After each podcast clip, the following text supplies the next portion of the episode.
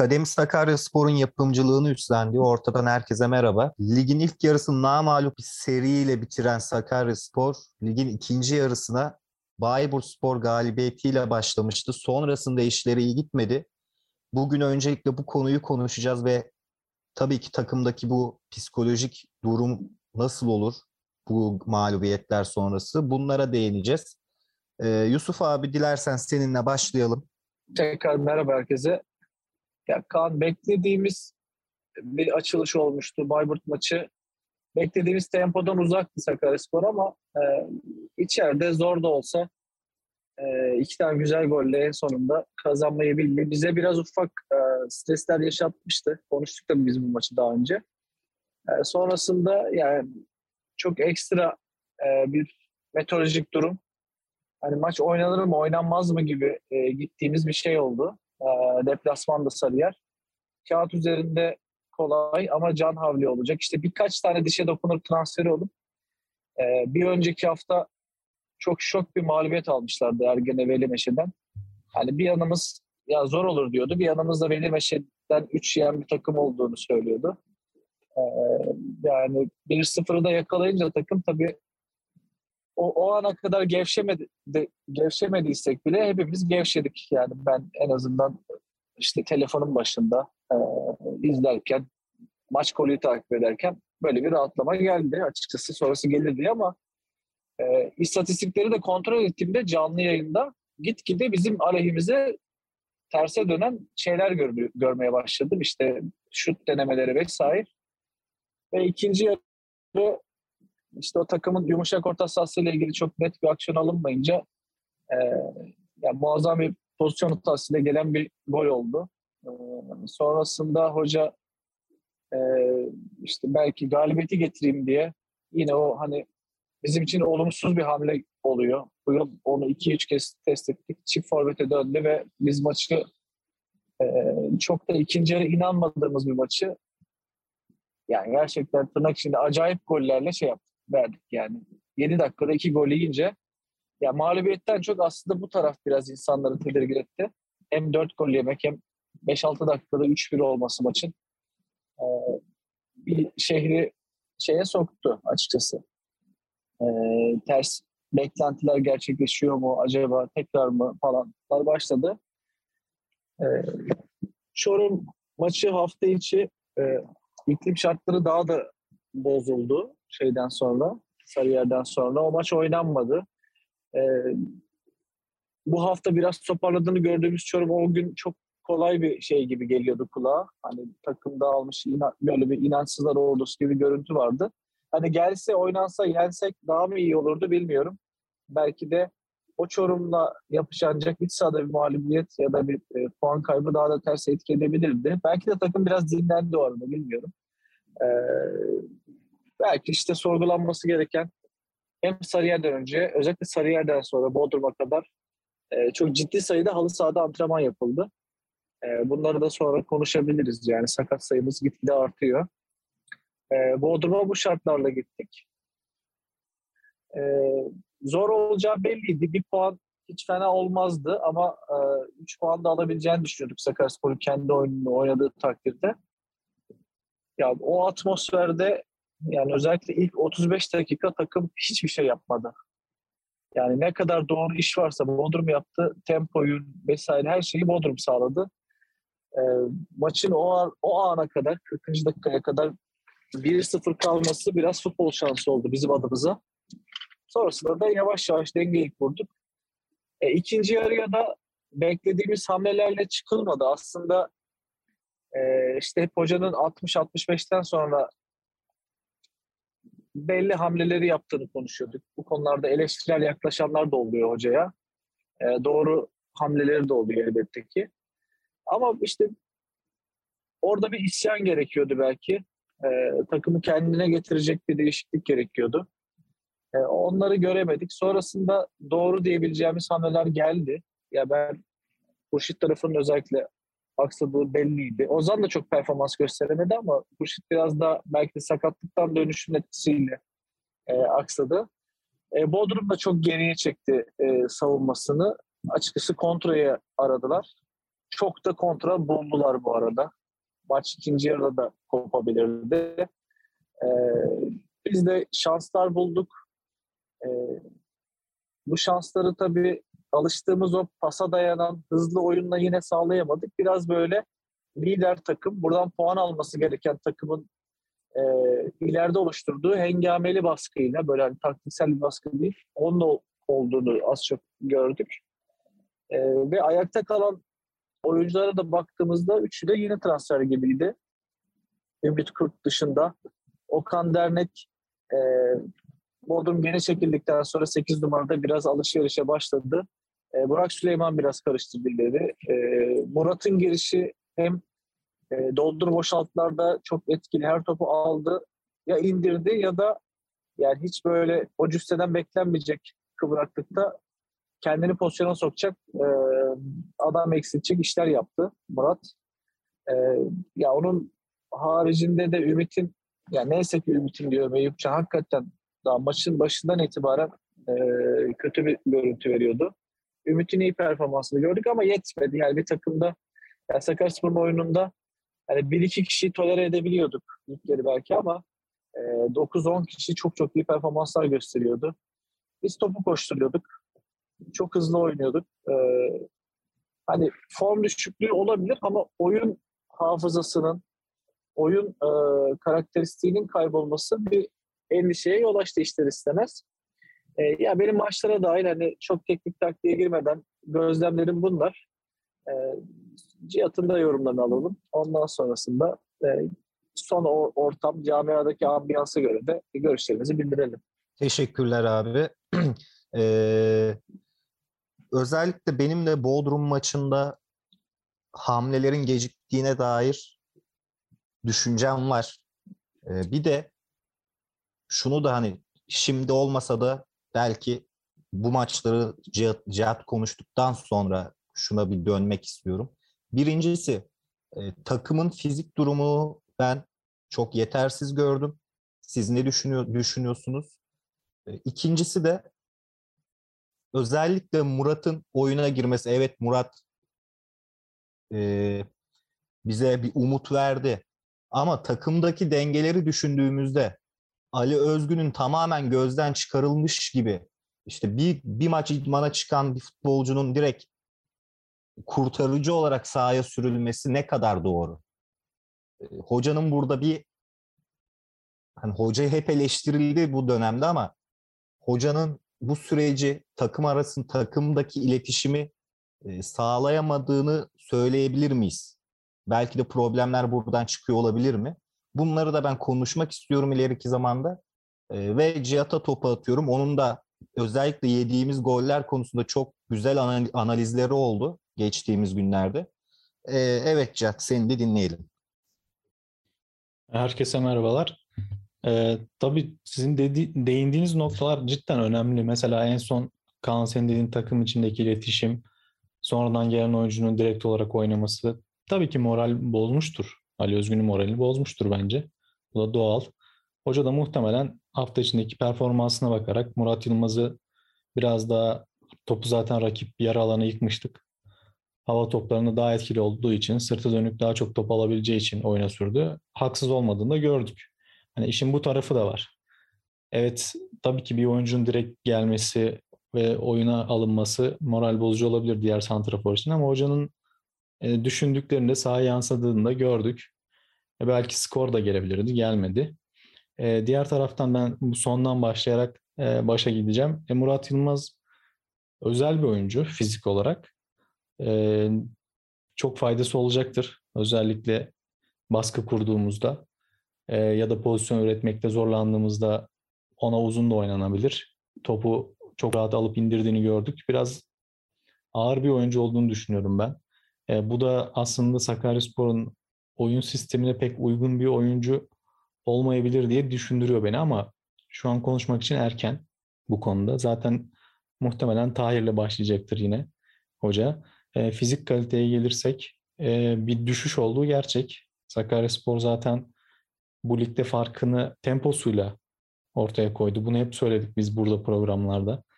Kazandığı toplarda hızlı çıkarak. Yani Sakaryaspor e, eğer en üst seviyede bir örnek vermek gerekirse hani daha iyi anlamak için oyununu Liverpool olarak, olarak söyleyebiliriz.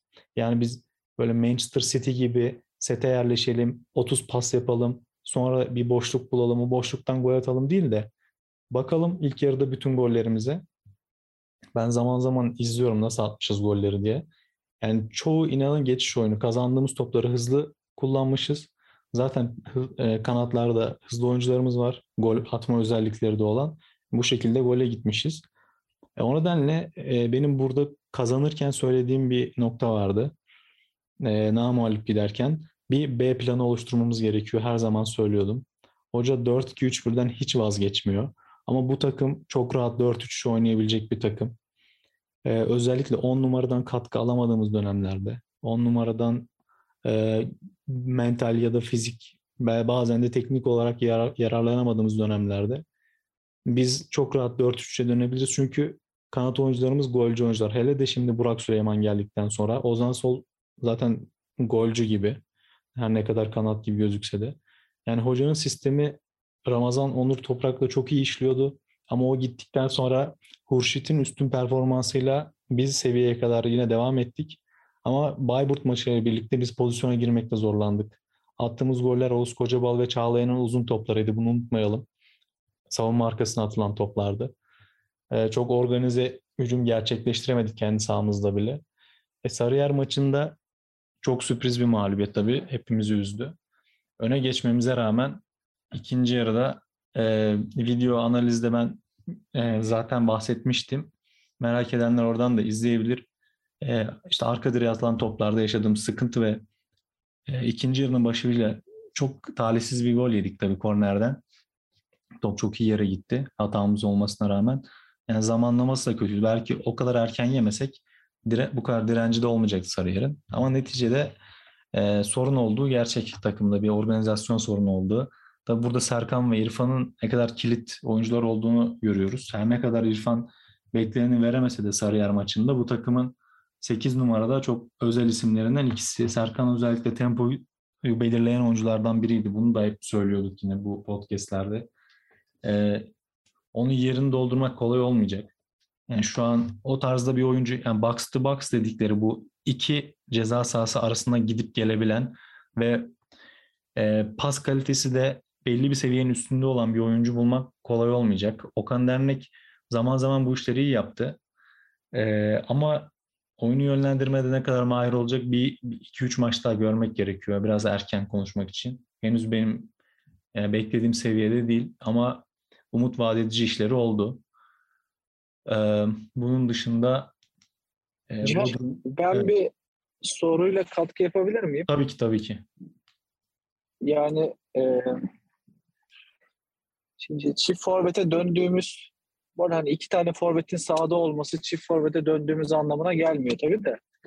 Ali ve Tahir'i hani puan kaybına doğru gidiş e, maçlarında Turgutlu ve e, şeyde görmüştük e, Sarıyer'de. E, ve şey oldu açıkçası. E, ne derler? Oyun, bir oyun tutturmuştuk onları da kaybettik. Yani Turgut'u da belki atacaktık. Pozisyon bulmam frekansımız bile düştü o iş evet olduktan abi. sonra. Merkezi verdik yani. Sarı... Evet. Sarıyer'de daha kötüsü oldu zaten. E, Turgut bunu yapamadığını Sarıyer'de yaptı. Ya Bodrum maçında son değişiklik Ozan Umut yerine orada Ali denenebilir miydi? Yani çünkü e, farklı bir rakip vardı artık karşımızda. 3 puanı korumaya çalışan, kontrolleri yakalamaya çalışan ve yakalayan. Hani daha ne kadar kötü yakalanabilirdik ki zaten Eyüp Can'ın yakalandığı pozisyonu hatırlayın. Berk İsmail'in ee, işte offside'de durulan pozisyonları tabii yani e, bir denenebilir gibiydi. Diğer şey de ben e, 4-3-3'e hani hoca 4-3 e, İnegöl maçına kadar denedi. Sonra geçmişti oraya ama 10 numaralı sistemi destekliyordum bu sene. Yani 4-2-3-1'i.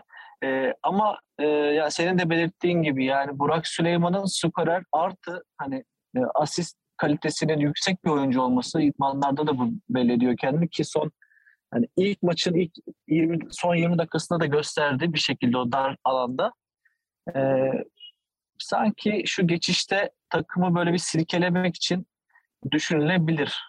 Yani bütün 90 dakikada kullanmayabilir. Yani 20 dakika kullanır. Ama hani bir görelim farklı bir şey görelim. Yani hep aynı şeyleri deneyip farklı sonuç bekliyoruz. Sürekli ikinci bir forvet oyuna alınıp işte Umut Sönmez'in alınması şimdi şöyle de bakabiliriz. Yani tabii ki Ali Özgün atabilirdi yani ceza sahasına. Çünkü sürekli oraya biz dolduruyoruz yani. Sol kanatta Onur Karakaba kaç defa bindirip orta yaptı.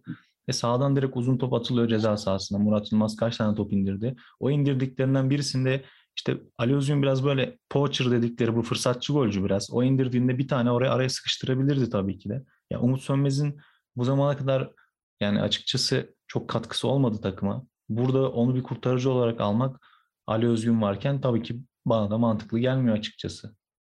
Yani onu söyleyebilirim ben de çok net bir şekilde. Yani Umut Sönmez'in pozisyonunda ya ben çok yapmam ama açık söyleyeyim gözlerimi kapattım. Hani açtığımda kaçırdı mı dedim. Yani deneyemediğini bile öğrendim. Yani çok büyük hayal kırıklığı oldu yani bende inanılmaz. Ya şimdi onda muhtemelen özgüven eksikliği oluşuyor. Ardı ardına bu şekilde oynadıktan sonra e, bir sorun oldu. Gerçek yani bu sorunun da sürekli üstüne gitmek bu şekilde bence çok mantıklı değil. Hele de böyle kritik dakikalarda diye düşünüyorum. Yani, yani biraz daha farklı şeyler denemek gerekiyor. O yüzden bu önümüzdeki Van Spor maçı çok önemli. Ben e, o maçta yani hocanın artık hani dokunuşunu görmek istiyorum sahada açıkçası. Peki Bodrum maçını düşünürsek e, orta sahamızın çok böyle değişime uğradığını da var, varsayarsak ki öyle. İşte Serkan'ın sakatlığı, yedek de olsa İrfan'ın gidişi, e, Ömer Bozan'ın bana göre sezon boyunca, sezon başından beri vasat olan performansının daha da düşmüş olması, e, Tahir gibi bir futbolcunun işte orta saha top alan, e, araya kaçar, kaçan ya da duvar olan bir futbolcunun performansını aşağıya çekmiş olabilir mi? Abi çünkü şöyle o maçında Tahir hiç yoktu çünkü bizim orta sahamız yoktu. Bağlantı evet çünkü nasıl oldu biliyor musun Kaan? Yani şimdi Okan Dernek zaten 6 numara alternatif olarak alındı. Okan'la Oğuz e, bizim yarı alanımızın e, e, bu orta yuvarlak kısmında diyeyim biraz daha geride. ikisi böyle yan yanalar.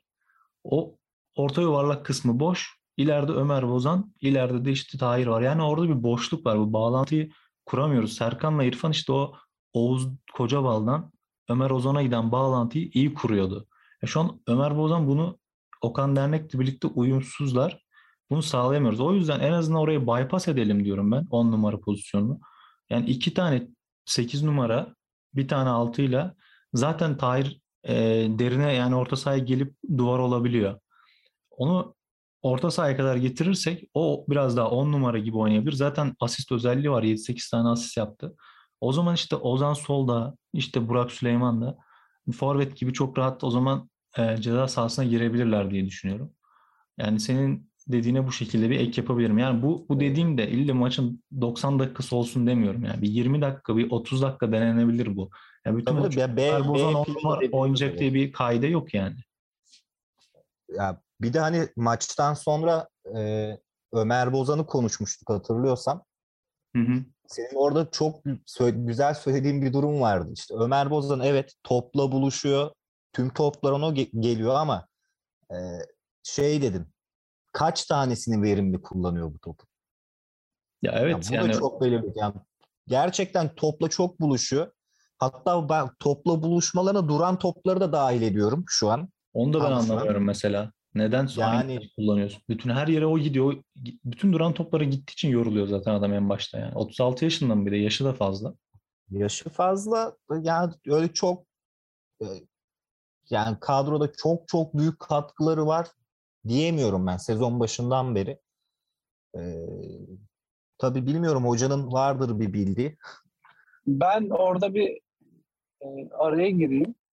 Yani Ömer Bozan zaten böyle e, tribünü de bölmüş gibi zaten. Yüzde 75 falan her maçtan sonra özellikle sıkıntılı maçtan sonra e, ortaya atıyor Ömer Bozan'ı. Hani ben de şu an hep böyle biraz da belki duygusal baktım, ettim, verimli gibi gördüm ama ya benim de mesela çok net gördüğüm eksikliği şu, hani sana katkı olarak hiç adam eksiltmiyor. Yani şimdi 10 numara pozisyonu Yani adam eksiltmeyen bir on numara nasıl olur? Ee, sen mesela e, bir dönem Casio Lincoln gelmişti Galatasaray'a. Galatasaray'a gelmeden önceki performansı ya her maç bir tane çok net bir güzel bir gol ya da iki maçta bir ya da çok şık bir asist yaparsın. Hani koşmadan da değil mi bir şekilde katkını şey yaparsın, gösterirsin yani. Ee, adam eks, adam da eksiltmeyince bence çok e, taraftarın gözüne batıyor. Bilmiyorum yani yanlış düşünüyorum ama bir on numaradan en azından Taraf- bunu beklemeliyiz yani. Taraftarın tepkisi, taraftarın tepkisi ya ondan ziyade duran topları çok kötü kullanması. Ya Ha, bu konuda- bu. Konuda şöyle bir araya gireceğim. Bu Van Spor maçında ben bir video yaptım. Ee, Van Spor'un en önemli eksiklerinden biri duran top. Yani bu maçta bizim duran toptan gol atma ihtimalimiz yüksek. Umarım buna çalışmıştır. Zaten çalışmışlardır zaten muhtemelen. Yani bu maçta bir duran top golüyle kendimize gelebiliriz. Bir de şunu sormak istiyorum. Yani şu an dünya futbolunda 10 numara oynayan kim kaldı ki zaten? Ya eğer 10 numara oynuyorsa biri 10 gol 10 asist falan yapıyor. İşte Bruno Fernandes falan kaldı herhalde United'da. Son temsilcisi bu yumuşak 10 numaralı Mesut Özil'di. İşte Türkiye Ligi'nde bile oynayamıyor mesela. Ki dünyanın en iyi 10 numaralarından biriydi. Yani var mı sizin aklınıza gelen mesela 10 numara oynayan şu an dünya futbolunda üst seviyede? Kalmadı zaten kullanmıyor kimse yani bu pozisyonu artık. Çünkü Ya o- o pozisyon- şeye devşirildi gibi. Yani çok kreatif ve skor katkısı yüksek kanat forvetleri dev, devşirildi bence. Onlar o, o yani Gezzal gibi yani hani değil mi? Hani kenardan oyun kurabiliyor. işin- evet yani bir şeyler yapıyor. Ee, iyi de götürüyor. Bu tarz adamları anca tolere edebiliyor günümüz Bel- futbolu. belki belki yine aynı yere çıkacağız. Her zaman konuştuğumuz yere çıkacağız ama yani dünya futbolunda da bekleriniz ne kadar verimliyse siz o kadar çok pozisyona giriyorsunuz. Ha, çok güzel bir Evet. noktaya değindin ya. Gerçekten. şeyi de konuşalım o zaman Evet. şimdi. Yani ben orta yatayım. Ee, Oğuz Yıldırım'ın yani kaç haftadır olduğunu şimdi e, ezbere söyleyemeyeceğim ama garanti bildiğim kısım Bayburt maçı ve sonrası. Ee, yani kırık ya da çatlak serçe parmakla oynuyor. Biz Bayburt maçından sonra söylemiştik. Yani oyunumuzda ufak tefek bir eksiklik var. Oğuz çok çıkamadı. O yüzden mi Onur Karakabak o maçta yıldız gibi göründü? Çok çıktı vesaire demiştik. Ee, Cihat'ın analizinde hani tekrar oraya dönmek istemiyorum ama Oğuz'un her karenin içinde olması e, ki en çok aslında bence eksikliğini hissettiğimiz taraf Oğuz'un hücum katkısı. Yani burada bir e, aslında iyi de bir katkı aldığımız belki ofansif olarak değil ama defansta en azından güvendiğimiz bir Mehmet Yıldızaç var. Çocuk bence bir transfer başarısı. Hani üçüncü ligden o çocuğu bulmak, getirmek hakikaten takdir edilesi bir şey. Ee, yani oyuncu psikolojisi açısından da e, şey değilim. Yani hoca röportajda biliyorsunuz ya biz pas oyununu oynayamıyoruz çünkü çok kilit adamlarımız yok dedi. Onur Ramazan Toprak e, Serkan Odabaşoğlu'nu söyledi ama bence Oğuz da yoktu yani. yani tedirgin bir. Oğuz vardı. O da zarar verdi yani. En son kendine de zarar verdi. Şu anda bir, bir çapraz bağ çok geçmiş olsun. Buradan da o dilekleri iletelim. Ee, çok sıkıntılı bir durum. İnşallah dört haftada döner. Ee, ya tamamen zarar yazdık kendi kendimize. Bence ligin ilk yarıda yıldızıydı. Yani sağ bekte Oğuz Yıldırım. Onun performansının düşmesi bizi derinden etkiledi. Kaan'ın dediği gibi beklerin performansı. Yani çünkü biz oyunu kanatlardan açamıyoruz. Yani o özellikte değil oyuncularımız. Ozan Solu, Urşit hepsi içeri kat ederek oynamayı seven oyuncular. Hatta Burak Süleyman da öyle. İşte biz o kanatlardan genişletiyorduk oyunu. Genişleyen o oyunda işte merkezde Serkan gibi, İrfan gibi oyuncular ya pasıyla ya da driplingiyle delebiliyordu. Ömer Bozan da oralara girebiliyordu. O da o zaman etkili oluyordu o tip anlarda. E şimdi ne Onur'dan solda verim alabildik. E, yaptığı ortalar çok verimli değildi. Ne de Oğuz Yıldırım'dan hücumda verim alabildik dediğiniz gibi. E, üstüne de tabii onun sakatlığın etkisiyle savunmada sorun yaşattı bize. Yani e, bu sorunu nasıl çözecek hoca bilmiyorum. Ama tabii onun da görevi bu. Ee, biz burada bazı tespitler yapıyoruz ama o tabii ki çok daha geniş perspektiften bakabiliyordur bu sorunlara. Ee, umarım önümüzdeki maçta bunları çözer diye düşünüyorum. Çünkü o dediği kendi dediği gibi oyun kurulumunda büyük sorun yaşıyoruz. Yani Oğuz Kocabal'a baskı geldiği anda biz oyun kuramıyoruz. Serkan yeri geliyordu bek, be, e, stoperlerin yanına bek gibi gelip oradan kuruyordu oyun mesela. İrfan zaten tekniği çok üst düzey olduğu için iki kişinin arasından da çıkıp kurabiliyordu. Hani oyun kurulumu açısından söylüyorum bunu. Mesela İrfan'ın savunma anlamında çok zaafları vardı. Çok çabuk geçiliyordu ama oyun kurulumunda özel bir oyuncuydu. E bunu takım içinde nasıl çözecek? Biraz da burada hocanın marifetini göreceğiz artık. Ya aslında İrfan gönderilmeden önce ben programda da konuşmuştuk. Şeyin hayalini kuruyordum. Ee, işte 10 numarayı iptal edelim. İrfan'ı bir tık geriye çekip daha geniş bir oyun alanı sunalım. Ve asist katkısı fazlalaşsın. Abi benim İrfan çok, çok özür dilerim sözünü kesiyorum. Benim hayalim Oğuz Kocabal, Serkan Odabaşoğlu, İrfan üçlüsü. İleride de Ozan Sol işte artık o kim formdaysa Ozan Sol olur, Hurşit olur ya da Ramazan Onur Toprak e, işte Tahir Babaoğlu ama o merkez üçlüyü benim hayalimde oydu açıkçası. Benim de yani e, İrfan'ın o o şekilde oynamasıydı. E, İrfan da gidince açıkçası orta sahadaki bizim o zenginliğimiz vardı. Kaybettik. Tamam transferler yaptık ama uyum süreci dediğimiz süreç bizim sisteme adapte olmaları ya da devre arasında geldikleri gibi nasıl katkı verirler? Ne kadar performans alabiliriz? Bunların hepsi soru işareti. Aslında taraftar tedirgin eden noktalardan birisi de bu. Burada ya, herhalde uyum süreci psikolojiye uyum süreci, girebiliriz artık. Değil mi? Evet, evet. Uyum süreciyle ilgili çok kısa bir şey söyleyeyim. Ee, mesela bu maçta sonradan girip ama gerçekten oyunu değiştirir dediğimiz oyunculardan birisi de yani fiziksel olarak son dönemde eleştiri alan Ömercan Sokullu'ydu. Ya yani bence hani e, işte yüzlerce kez bu taktik antrenmanları takımla yapan bir 8-10 numara olduğu için e, o girdikten sonra oyun biraz daha rahatladı. Okan daha iyi görüldü mesela. O, ufak ufak o şeye başladık. E, pas alışverişlerine başladık. Kritik bir mevzu tabii. Ya burada planda olmayan sakatlıklar oldu. Ama işte transfer gündeminde de hep konuşuyorduk ya. Bekleniyordu yani biliniyordu bir şekilde gelebilirdi. Yani bir anda ve sadece orta saha üzerinden gelmeye başladı. Ya Oğuz Yıldırım mesela çok şaşırtmıyor beni çünkü hani mesela Onur Karakabak hiç maç kaçırmadı ama e, Oğuz Yıldırım e, bir maçı cezalı. E, onun haricinde de 3 maç e, hep böyle aralıklarla birer maç birer maç Mehmet Yıldız Aç'a forma verdi. E, dinlendirmek durumunda kal, kaldı. Öyle şeyleri oluyordu omuzun ama ya beklemediğimiz bir sakatlık furyası oldu. Bu da psikolojiyi bence şey etkiledi. Yani özellikle camiada. Hani ben e, hasbel kadar bir ilmana gittim. Hani takımın profesyonel kesiminde havaları iyi gördüm açıkçası. Antrenman şeydi. E, dişi diş bir antrenmanda. Moraller yerindeydi. Ekip kendinden emin görüntü verdi. E, bunu biraz taraftarı ve camiayı aşılamak gerekiyor. En iyi yolu minik bir seri. iki maçlık, üç maçlık e, bir seri. E, o açıdan özellikle taraftarda ve camiada yaşanan tedirginliği atlatma açısından en önemli konu az önce de bahsettiğim gibi minik bir seri yakalama. E, önümüzde iyi bir fırsat var. Van Spor içeride oynayacağız. E, zor maç olabilir ama ne olur şartlar ne olursa olsun 3 e, puanla buradan çıkıp kara bulutları dağıtmak gerekiyor.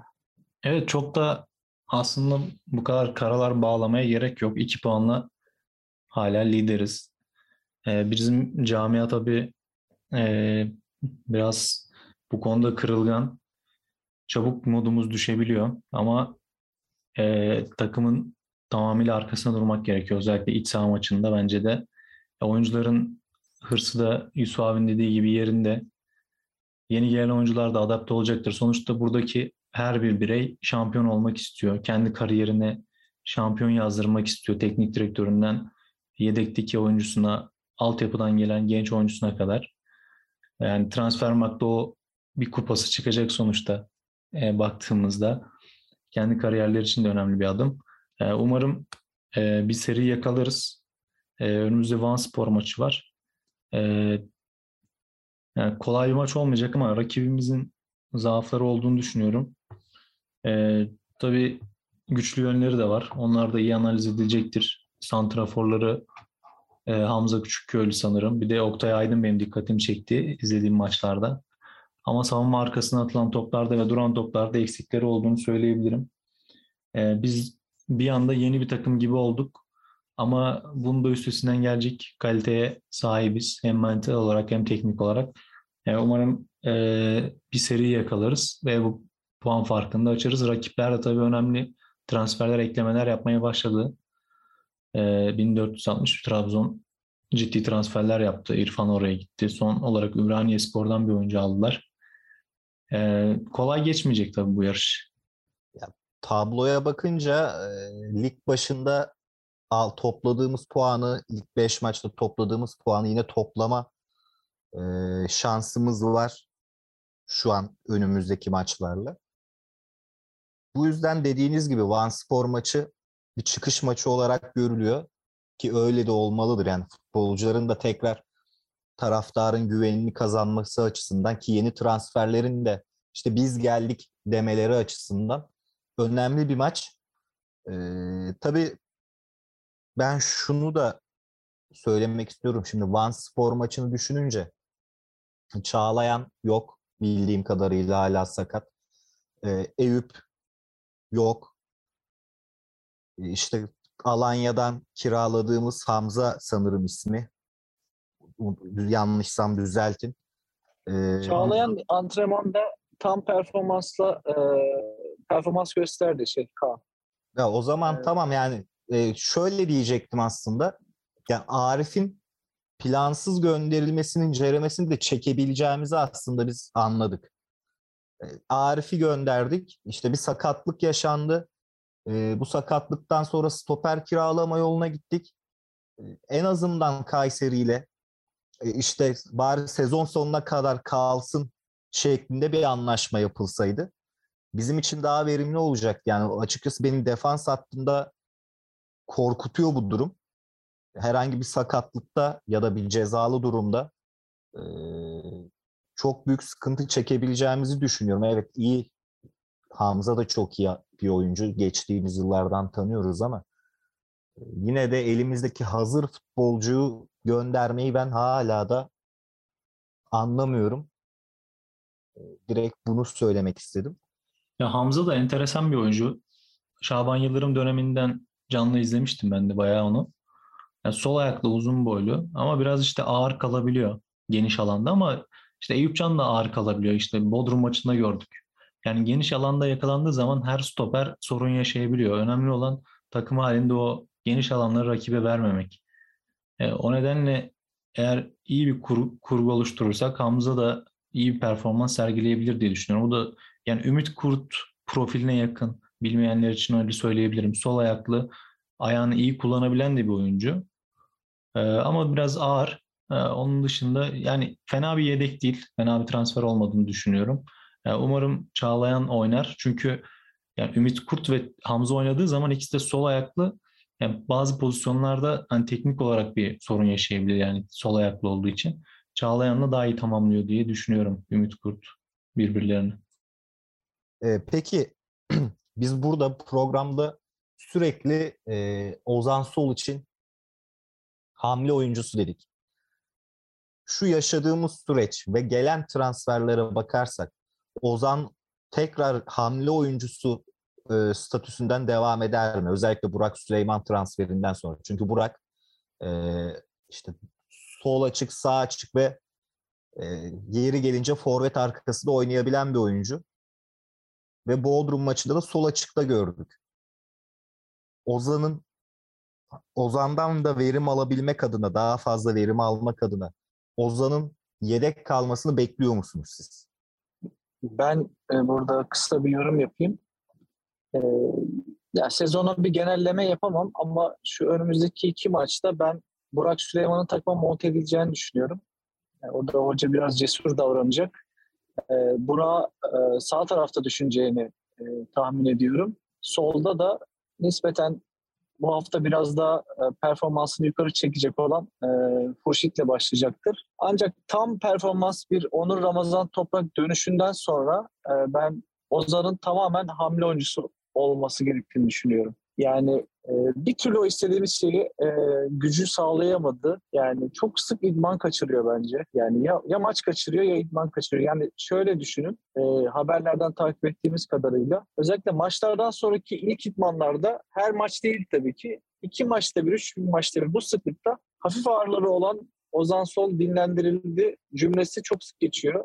Bu bence bir problem. E, bu da onun hani o istediğimiz güce bir türlü çıkamamasına sebep oluyor diye düşünüyorum. Ondan ziyade aslında hani ilk programda da konuşmuştuk. Ee, Ozan Sol bundan önce başarılı işte o gol, skor katkısı verdiği takımlarda çok serbest oynayan bir oyuncuydu. Hani bizim oyun stili biz biraz Ozan Sol'u sınırlandıran, sınırlandıran tarzda.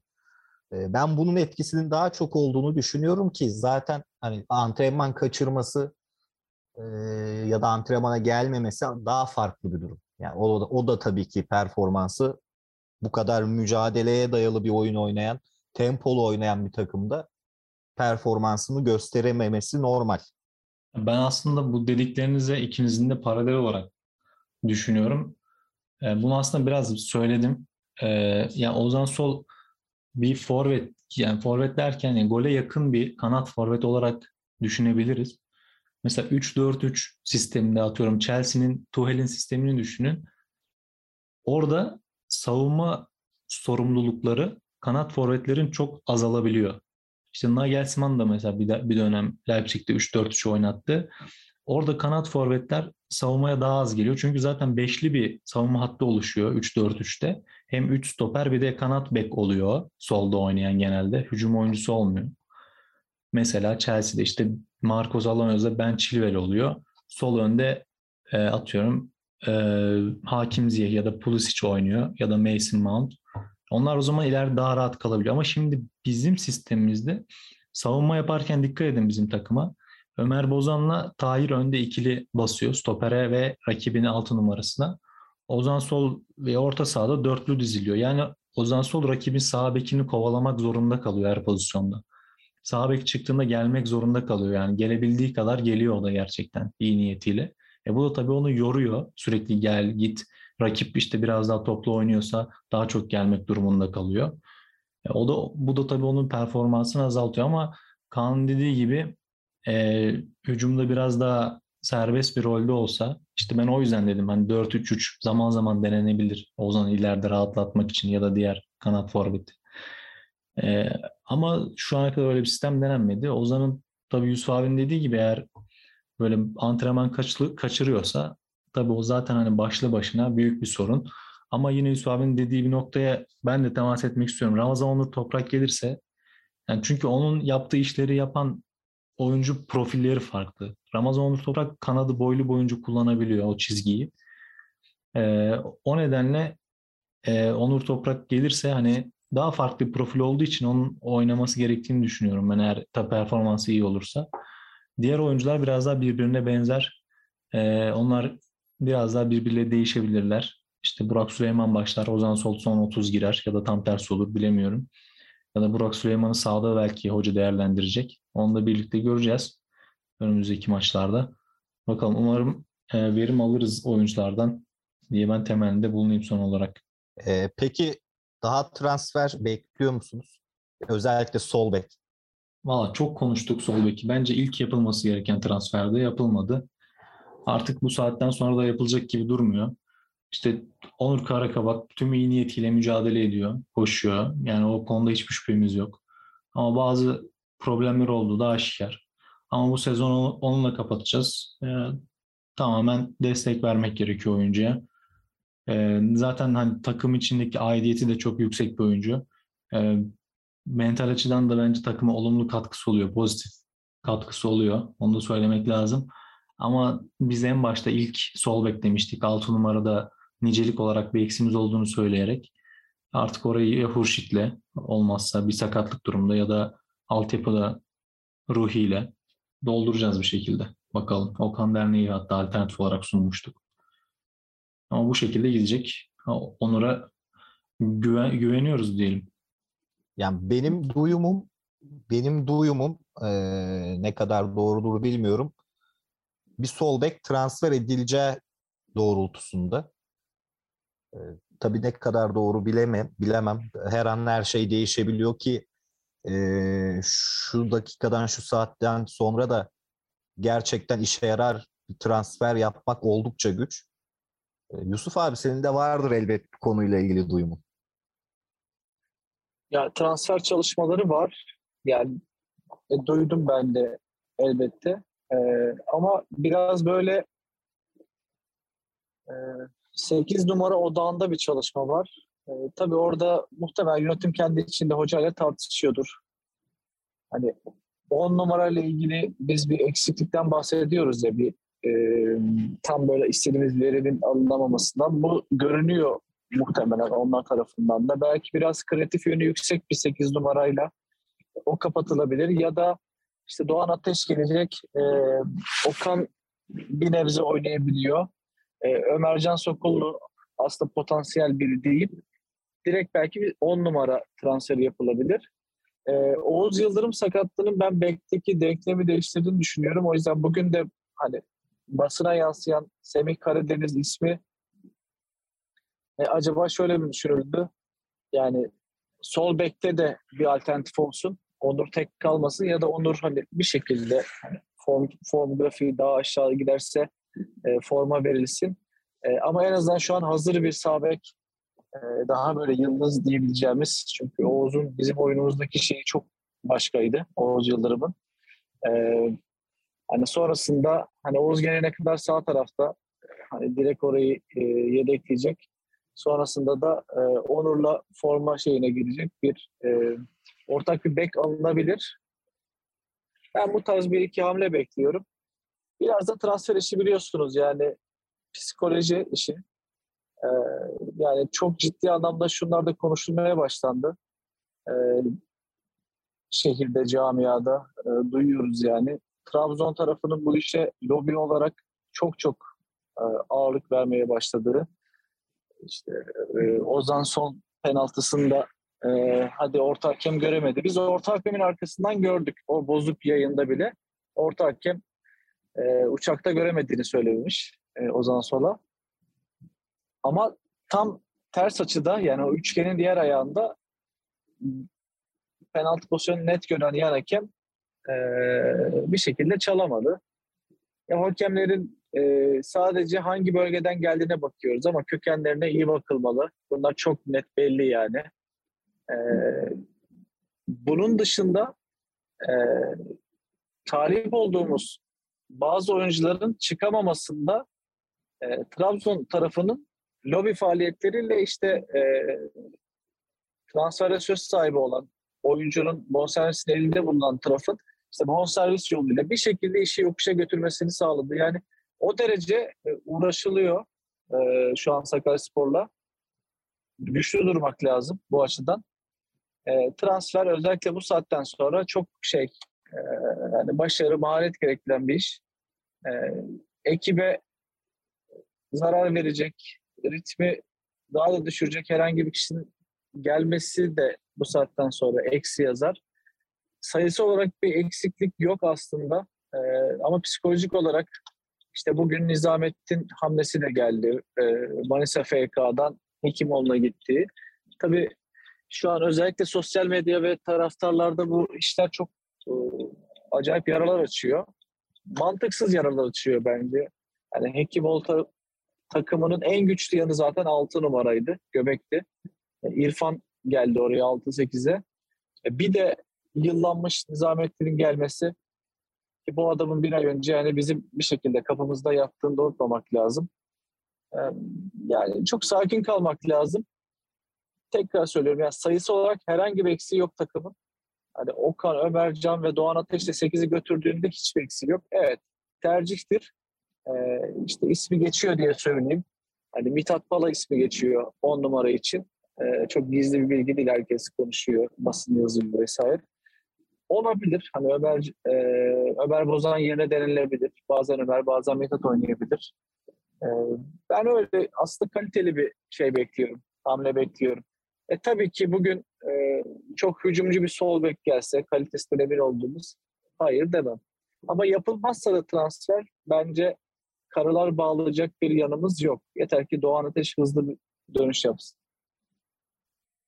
Hekimoğlu için söylediklerinde abi zaten futbolun maalesef ki e, kirli tarafı bilmiyorum diğer ülkelerde durum nasıl ama bizim ülkede özellikle e, işte yayını olmayan e, bahisin dibine batmış alt ligler için bu tarz lobiler e, maalesef ki çok can sıkıcı. E, keşke herkes sahaya çıkıp oynasa ve her şey sahada belli olsa. Ama ben yani ne olursa olsun bu takımın eğer gerçekten tekrar motivasyonunu sağlarsa aynı seriyi tekrar yakalayacağını düşünüyorum. Ve bu ligden çıkacağımızı düşünüyorum ki e, bunun yanında 1461 Trabzon'un da e, ligi 3. ya da 4. bitireceğini düşünüyorum sezon başından beri. E, bilmiyorum yani umarım e, bu düşüncelerim doğru çıkar. E, gerçekten zor bir lig. Yani bu liglerden çıkmak zor ama üst ligde tutunmak daha zor. Biz planlarımızı ne olursa olsun buna göre yapalım ve e, bir sonraki sene daha büyük sorunlarla karşılaşmayalım. Benim tek temennim bu. Ya ben e, imza atıyorum söylediklerine Kaan. E, yani Hekimoğlu yani 1461 Trabzon kaçıncı bitirir bilemem ama e, sene başında yola çıktıkları e, vizyonun çok uzağındalar. Hani transfer sayıları çok ciddi arttı. E, üst üste aynı bölgelere transferler yapılıyor. E, ben bir yerde takımın çatırı çatırdayacağını düşünüyorum açıkçası. E, bizim de e, şampiyon olacağımıza da yürekten inanıyorum. Önce oyunumuzu geri kazanmamız lazım ve o ruhu sahaya koymak lazım. Yani e, ikinci yarını son 30 dakika evet o ruhu sahada gördük ama oyun yoktu. Bizim acilen alıştığımız bildiğimiz oyunu geri kazanmamız lazım. Oyun önünde kimsenin duramadığını gördük. Aynı şekilde devam edebiliriz. Biz bu sene çıkacağız inşallah diye söze başlayayım. Ama önemli olan tabii kalıcı ve sürdürülebilir başarı. Yani bu sene çıkmak yani tabii ki bizim için önemli ama yani dünyanın sonu değil yani çıkamazsak. Önemli olan çıkarsak kalıcı bir sürdürülebilir başarıyı elde etmek, bir yönetim sistemini oluşturmak, kurumsal yapının devamlılığını sağlamak. Yoksa birçok kulüp çıkıyor, düşüyor. Yani bugün birçok köklü camia var olma savaşı veriyor. Biz de verdik. Yani biz bu yollardan geçmiş bir kulüp olarak ve taraftar e, grubu olarak diyeyim ya da camia olarak Yusuf abinin dediği gibi sakin kalmamız lazım. Kaan'ın dediği gibi de inanmamız lazım. E, olası kötü bir sonuç da olabilir. Berabere de kalabiliriz Van maçında. E, puan farkı eşit de, eşitlenebilir de. Yine de sakin kalıp sezon uzun. Yani bugün Nevşehir bile e, pardon Niğde, Niğde Spor bile bugün e, kadrosunu yeniledi. İnegöl maçında oldukça iyi futbol oynadılar. Öte yandan İnegöl mesela Hekimoğlu işte 1461 Trabzon maçında sürklese etti maçı. Maçın büyük bölümünü izledim. Ee, ilk 10 dakika, ilk 10, 10. saniyede gol attı 1461.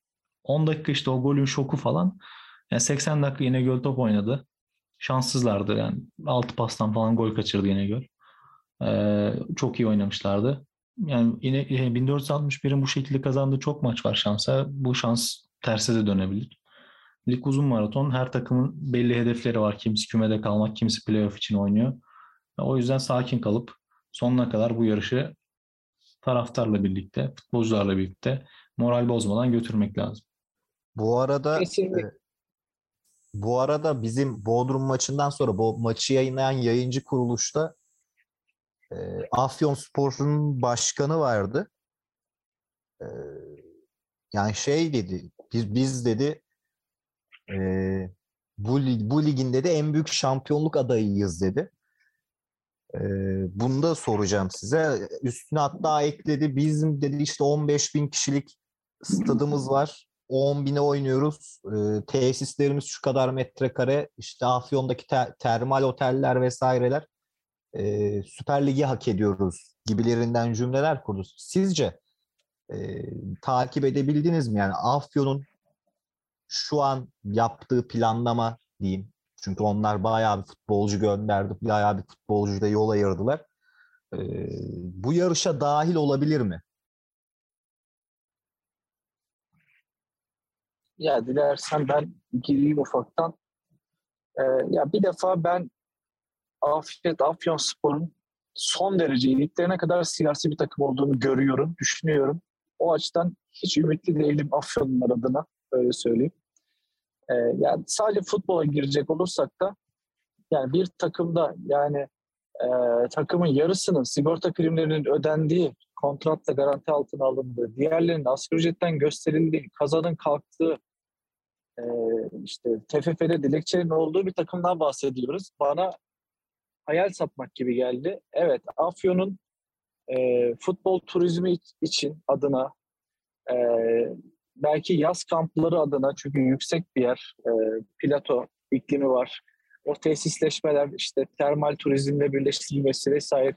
Ya kışın nasıl Antalya'da bütün Orta Avrupa takımları varsa yazında başka bir e, şeyle olabilir. Bu Afyon için ciddi bir imkan da yaratabilir. Doğru planlamayla gelecekte üstlüklere de gidebilirler ama o sene bu sene değil gibi yani devre arasından önce hiç değilse o kadroyla ve iyi bir yapılanmayla playoff'un çok büyük adayı olurlar görüşündeydim. Ama bu kadar çalkantılı bir takım, bu kadar ya onun altından kalkabileceklerini düşünmüyorum. Öyle bir takım varsa bence şu an o takım e, bu istikrarı bozmazlarsa Bodrum Spor olur gibi düşünüyorum ben. Ben Afyon'u Afyon maçında stat'taydım. Yani Afyon'da ben hiçbir şey görmedim açıkçası. Çok rahat kazandığımız maç oldu zaten. O dönemden bugüne yani kazandıkları bir Sivas Belediye maçı var galiba. Enteresan bir şekilde. Ee, onun dışında bilmiyorum Afyon çok büyük tehdit olarak görülmüyor ama e, hocaları saygıdeğer bir hocaydı. Cem Kavçak sanırım. E, onun yönetiminde farklı bir anlayış benimseyip ikinci yarıya daha formda girebilirler mi? Onu da birlikte göreceğiz ama yani Kaplıcan'ın olması yani bir takımın nasıl Süper Lig e, Süper Lig değer bulunmasını sağlıyor. O, o kısmını pek anlamadım. Yani Yusuf dediği gibi futbol turizmi açısından güzel bir yer olabilir yazın ama onun dışında yani futbol tarihi anlamında da bir Afyon'un futbol tarihini çok bilmiyorum açıkçası. Yani e, tesislerini de bilmiyorum Afyon'un ama yani Süper Lig'e hak etmek için sahada oyun oynamak gerekiyor. Onu oynayan da gidecek zaten. Diğer şeyler çok önemli değil. Yani ben dinleyince o kadar iddialı gördüm ki kendisini. Yani e, bu yüzden size de sormak istedim ki ben de sizin gibi düşünüyorum. Yani e, açıkçası özellikle işte kaplıcalar vesaire yani çok ilginç geldi bana konuşmaları. Ee, Yusuf abinin dediği gibi bence hayal satmak e, ve Yusuf abiye katıldığım diğer noktada Bodrum. E, Bodrum gerçekten bu performansını sürdürürse ki yıllardır bu yarışın içinde olan bir takım Bodrum. Playoff'a kaldılar, kalamadılar falan ama sürekli bir yarış içindeler. Sürekli yarışın içindeler. E, açıkçası sonunu getirebilirler mi emin değilim. E, diğer taraftan da ben hani şunu da söylemek istiyorum. Üst lige çıkacak takımlarda hani şey olsun ya böyle bir tesis olsun, bir stadı olsun. E, Bodrum'un üst lige çıktığını düşünelim. O statta bence hoş olmaz yani futbol adına hoş olmaz. E, gönül ister ki gerçekten güzel bir statları olsun. Hani burada aşağılamak ya da başka bir amaçla söylemiyorum bunu. Futbolun doğası için söylüyorum ki bazı liglerde üst liglerde oynamak için stat ve taraftar kıstasları var. Artık bizim ligimizde de olsun diyeceğim ama herhalde 10 takımdan fazla takım kalmaz. Kaan şöyle bir şey var o konuda. Ben ben de güzel bir statta maç izlemek istiyorum. Çünkü zaten e, Bodrum stadı gibi işte statlar ya da Bodrum önemli değil yani Highbury'de de ben mesela Arsenal maçlarını izlemekten keyif almıyordum yani. Ya çünkü kamerayı yukarıya koyamadığın için zaten sahanın tamamını göremiyorsun. Oyuncuları yakın plandan 3 oyuncu falan gözüküyor. E, bu bir sorun tabii ama şöyle bir şey var. Ya stadı olan takımlar kendileri yapmadı ki hiçbir stadı. Sürekli devlet desteğiyle stat yapılıyor. O yüzden hani stadı olanla olmayan arasındaki fark iyi yönetim, tesisleşme falan değil yani. Hangisi işte destek alıyorsa bir yerden o stadı yapıyor bir şekilde. İşte Çorum'un da stadı var. Yani bu stadı kendi yapsa, kendi imkanlarıyla doğru yönetimle, işte gelir gider dengesini gözeterek, taraftarın desteğiyle yapsa tamam diyeceğim de yani o yüzden ya stadı ol, olmayan da çıksın kendi stadında oynasın istiyorum açıkçası. Yani tabii bu çok gerçekçi bir bakış açısı değil ama hani bu, bu noktaya da değinmek isterim. Ya tabii tabii yani o konuda evet haklısın. Ben daha çok aslında stat yeterliliği açısından e, söylemek istedim. Tabii ki yani şu an Türkiye'de kendi stadını yapan kim var? Ya da desteksiz yapan kim var? Yok yani benim bildiğim. Yok. Fenerbahçe var herhalde. Başka yok diye biliyorum ben. Ya, yanılıyor Aynen. Olabilirim. Ben, galiba ben de sanki öyle bir şey duydum. Ee, yani ne bileyim. Bir de mesela bu statları yaptılar. Ya arena. olabilir yani. Zeminlere ben... güneş gelmiyor. Zeminlerin hepsi bozuk. Buzda top oynuyor insanlar. O Pendik maçı neydi öyle Konya'daki yani? Futbolcu ya. düşünülmüyor. Ya arena yapıyorsan buraya güneş girmiyor işte.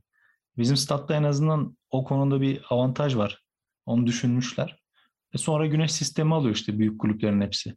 Ya Ajax'ta da böyle yani bu. Ama adamlar tarımda çok ileri bir seviyede olduğu için çok iyi bakabiliyorlar çimenlerine. Bir de iklim sürekli yağışlı. Ama Türkiye'de birçok statta en zengin kulüpler bile sözde zengin değil mi? Onlar da sübvansiyonla yaşıyor. Ee, onların bile statların zeminleri kötü halde yani çoğu. Ya şöyle bir şey Adana stadı açılalı ne kadar oldu ki yani Adana Adana Demir maçlarını stat zemin bakımı yüzünden başka yerde oynamak zorunda kaldı bir iki maçını. E, tesis bakımı zaten çok önemli bir konu. Hatta bambaşka konuşulması gereken bir konu. Ki buradan da bizim stadın zeminine geleyim. Geçtiğimiz yıllarda gerçekten çok eleştirdik. Zemine bakılmadı, edilmedi. Ama bu sezon e, özellikle son Bayburt maçında e, yanımdaki arkadaşlara dedim. Ya dedim zemin dedim gerçekten harika. E, umarım bu şekilde bakılmaya ve korunmaya devam eder. Evet süremiz de bitiyor. Son sözleri alalım o zaman Yusuf abi. Ya ben psikolojiyi yönetmek zorunda olduğumuzu söyleyeyim. O kısmı çok önemsiyorum. Yani sosyal medyaya e, ya da e, sürekli aşağıdan gelen dedikodulara çok aldanmamak lazım. Takım biraz izole çalıştırıp e, oyuna odaklanmalıyız. Yani transfer e, yapmayalım diye e, bir dönem kampanya yapan adam bugün çıkıyor 5 transfer daha lazım diyor. Hekimoğlu'nun transferinden sonra ben daha maça gelmem şeyim keyfim kaçtı diyor. Sakatlıktan sonra pes ediyor. Yani biz böyle bir tribün değiliz. Böyle bir takım değiliz. Böyle bir camia değiliz. Silkelenip kendimize gelmemiz lazım. Takım bize ihtiyacı var. Tribünde olalım. Mümkünatı varsa maratonda olalım. Son dakikaya kadar bakalım. O maçtan sonra konuşuruz her şeyi. Ya ben de şöyle söyleyeyim e, Yusuf abi senin söylediklerine nazaran ya artık dijital dünya e, çağımızın bir gerçekliği. Bundan işte her iş kolu da etkileniyor ve futbol kulüpleri de etkileniyor. Taraftarlar e, normal gündelik hayatta olduğu gibi futbol kulüplerine de taraftarı oldukları kulüplere de tepkilerini sosyal medya üzerinden e, veriyorlar. Hatta ve hatta e, bunu çok görüyoruz. Sosyal medya baskısıyla yapılan transferler bile var dünyada. Özellikle Türkiye'de. Yani 3 İstanbul takımının yaptığı transferlerde sosyal medya baskısı da etkili çoğu zaman. En son bugün yaşanan e, Getson, Fernandez olayını takip etmişsinizdir hepiniz. E, sosyal medyada müthiş bir kaos vardı futbol etiketlerinde, konularında. E, bu yüzden e, bence kulüplerin bu tarz iletişim modellerini yönetebilmek adına profesyonel ekiplerle, danışmanlarla e, çalışmaları gerekiyor. Hatta ve hatta bir tık ileri götürüyorum bunu. Futbolcuların da danışmanlarla çalışmaları gerekiyor. Çünkü bir kulübü temsil ediyorsunuz. Ee, ya da bir kulüp bir taraftarı temsil ediyor. Bunların yönetimi çok önemli. Evet, e, sosyal medyada kulüplerin farklı paylaşımlar yapıp aidiyet hissini üst seviyeye çıkarmaları ülkemizde de dünyada da çok iyi derecede sayılabilir. Fakat bu iletişimi yönetme konusunda özellikle ülkemizde çok büyük sorunlar olduğunu ben e, gözlemli gözlemleyebiliyorum. Biraz da kendi çalışma alanım olduğu için. E, bu yüzden hani o taraftarın tepkileri hep olacaktır sosyal medyada. Tabii ki e, diğer taraftan bireysel olarak da hepimizin de sosyal medyayı e, gerçekten bir iletişim aracı olarak kullanmamız gerekiyor. İşte bir aracı olarak değil ya da başka bir amaçla değil. Benim son sözlerim bunlar olsun. Ben de son olarak şunu söyleyeyim. Yani bu takım bu ligden altyapı oyuncularıyla da çıktı. Kendi yetiştirdiği işte Şaban Yıldırım yönetiminde. Bu senede yani son düdük çalana kadar her bir oyuncuya destek vererek yani burada bizim yaptığımız eleştirilerin hepsi yapıcı eleştiriler. Hepsi oyuncuların daha iyi potansiyelleri olduğunu bildiğimiz için, daha iyisini daha önceden ortaya koyduklarını bildiğimiz için söylediğimiz şeyler. Onlardan çok daha iyi yapabilecekleri performansları biz gördük. Bundan sonra da görmeye devam edeceğiz inşallah. Her bir oyuncuya, teknik direktöre, yönetime destek veriyoruz bu süreçte. Ee, umarım yolun sonunda bizim için e, şampiyonluk olur diyorum. Şimdilik bu haftalık bu kadar.